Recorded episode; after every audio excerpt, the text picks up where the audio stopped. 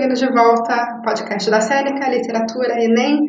Lembrando que tem também podcast de História, Biologia, Gramática e que no www.senecaja.com você tem todo esse conteúdo e mais um monte de exercícios, incluindo exercícios do Enem para praticar, totalmente gratuito. Só entrar no site que você vai achar tudo por lá. Ok, então falando agora sobre recursos da língua. Estudar os aspectos linguísticos significa avaliar como se organizam as estruturas gramaticais do texto. Observa-se a apresentação e a interconexão de formas, conforme a tipologia textual. Recursos expressivos. Recursos expressivos da língua é uma expressão também chamada de figuras de linguagem, que enriquecem a escrita com teor poético. Ou seja, recursos expressivos também é chamado de figuras de linguagem e são maneiras de enriquecer a escrita. Essas figuras de linguagem são capazes de gerar mais subjetividade e conotação na linguagem. Linguagem conotativa significa tirar a palavra do contexto de origem. Por exemplo, Camila é uma gata. Sabe que o interlocutor está falando sobre um animal, mas sobre uma pessoa bela. Então, gata, nesse sentido, está usando a, a linguagem conotativa, porque o sentido original de gata é o animal, miau. Mas nesse caso aqui, você usa a linguagem conotativa porque o sentido da palavra é diferente do original naquele contexto.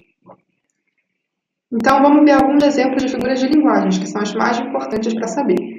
Metáfora é usada em casos comparativos, mas sem uso de conjunções como. É comum o uso de palavras que já há conotação. Por exemplo, Isabela é uma flor.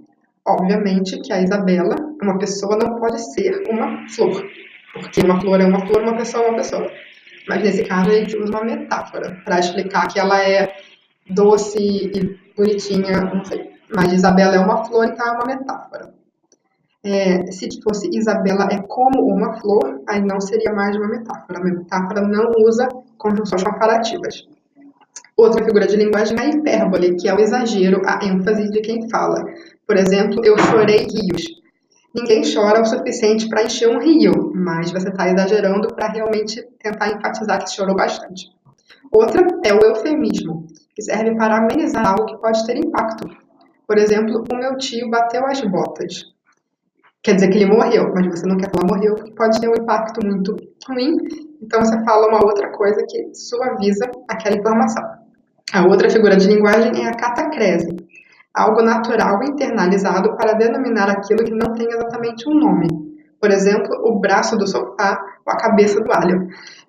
Sofás não tem braços, diários obviamente não tem cabeças, mas por falta de uma palavra melhor, a gente usa o braço do sofá a cabeça diário para denominar aquele objeto. Nós temos também o paradoxo, por exemplo, o amor é a dor que desatina sem doer, ou seja, ela é uma dor, mas ela não dói, então é um paradoxo. Ironia, esse pão ficou ótimo, super duro e salgado.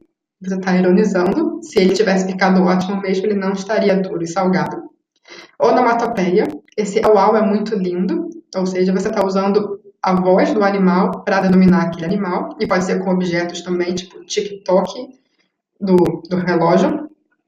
É, outra figura de linguagem é o pleonasmo, quando você fala, por exemplo, descer para baixo, se você está descendo, logicamente, para baixo, então não precisaria falar para baixo.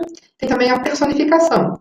Por exemplo, a rosa triste que vivia fechada se abriu. Você está dando características de pessoa para objetos de coisas que são inanimadas.